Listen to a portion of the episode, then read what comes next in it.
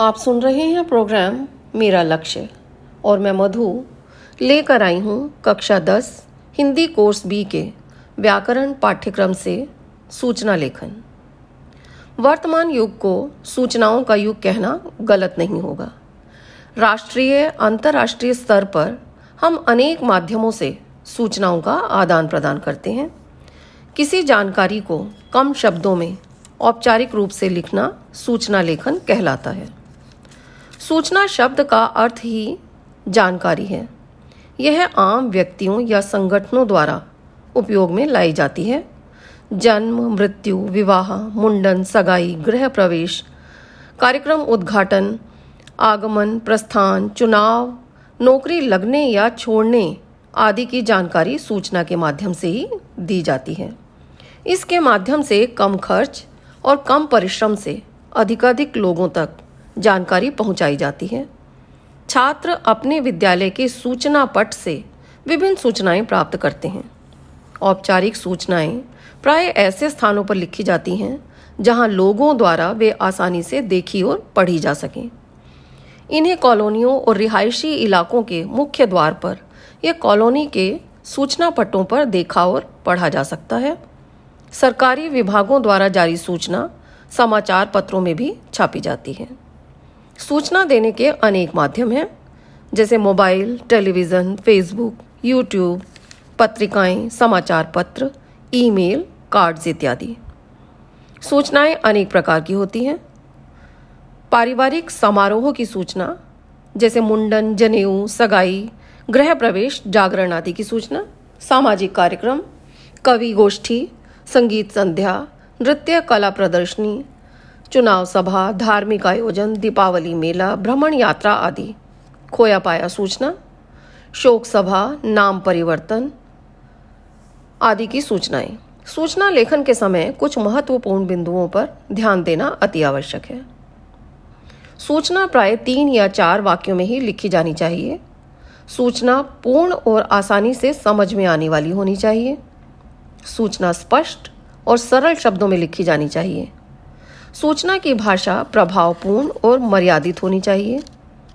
सूचना की लिखावट पठनीय होनी चाहिए, अर्थात पढ़ने योग्य होनी चाहिए। यूँ तो सूचना में सूचना देने वाले का नाम और स्थान विशेष की जानकारी होनी अनिवार्य है। लेकिन विद्यार्थी गण ध्यान दें कि परीक्षा में कभी भी, कहीं भी अपना नाम व अपने स्कूल का नाम तथा शहर का नाम ना लिखें। जहाँ जहाँ नाम लिखना ज़रूरी है वहाँ क, ख, ग, च, छ, ज आदि वर्णों का प्रयोग करें। जैसे, क, ख, ग विद्यालय, च, छ, ज विद्यालय सचिव, य, र, ल, नगर। और जहाँ पता लिखना हो, वहाँ मकान नंबर एक, दो, तीन, य, र, ल, नगर। और अगर मोबाइल नंबर लिखने की आवश्यकता है तो मोबाइल नंबर एक, दो, तीन, क्रॉस क्रॉस क्रॉस। सूचना लिखते समय दिनांक अवश्य लिखें। अगर प्रश्न में ही दिया गया है कि आप सरस्वती बाल मंदिर विद्यालय के विद्यार्थी चिराग हैं या तरुण सोसाइटी में रहने वाले रोहन हैं, तभी आप प्रश्न में दिए गए नामों को लिखेंगे। सूचना लेखन का प्रारूप। सबसे पहले तो ये बता दें कि सीबीएसई की ओर से कोई मानकीय प्रारूप नहीं है। व्याकरण पाठ्यक्रम के लिए एनसीईआरटी की ओर से व्याकरण की कोई पुस्तक प्रकाशित नहीं की गई है। इसलिए अलग अलग पुस्तकों में पत्र सूचना आदि के लिए अलग अलग प्रारूप देखने के लिए मिलते हैं, जिससे विद्यार्थियों और शिक्षकों में असमंजस पैदा हो जाता है, भ्रम पैदा हो जाता है। तो इसके लिए कुछ बातें अनिवार्य हैं। सूचना लेखन के लिए बॉक्स बनाना अनिवार्य है, अर्थात सूचना बॉक्स में ही लिखी जानी चाहिए।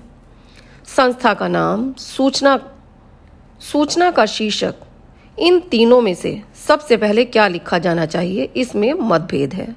इसके लिए कोई मानकीय नियम नहीं है। इसलिए यहाँ विद्यार्थियों के अंक ना काटे जाएँ। शिक्षकगण कोशिश करें कि बॉक्स में सबसे पहले, सबसे ऊपर सूचना लिखने की आदत डालें।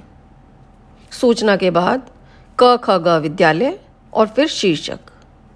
कुछ सूचनाओं के तहत विद्यार्थी केवल सूचना लिखकर सूचना लेखन का उद्देश्य लिखते हैं तो उनके अंक नहीं काटे जाने चाहिए। अब हम सूचना लेखन के प्रारूप पर चर्चा करते हैं। सबसे पहले बॉक्स बनाएँ। प्रश्न की मांग के अनुसार सबसे ऊपर सूचना, उसके बाद संस्था का नाम और फिर शीर्षक लिखें।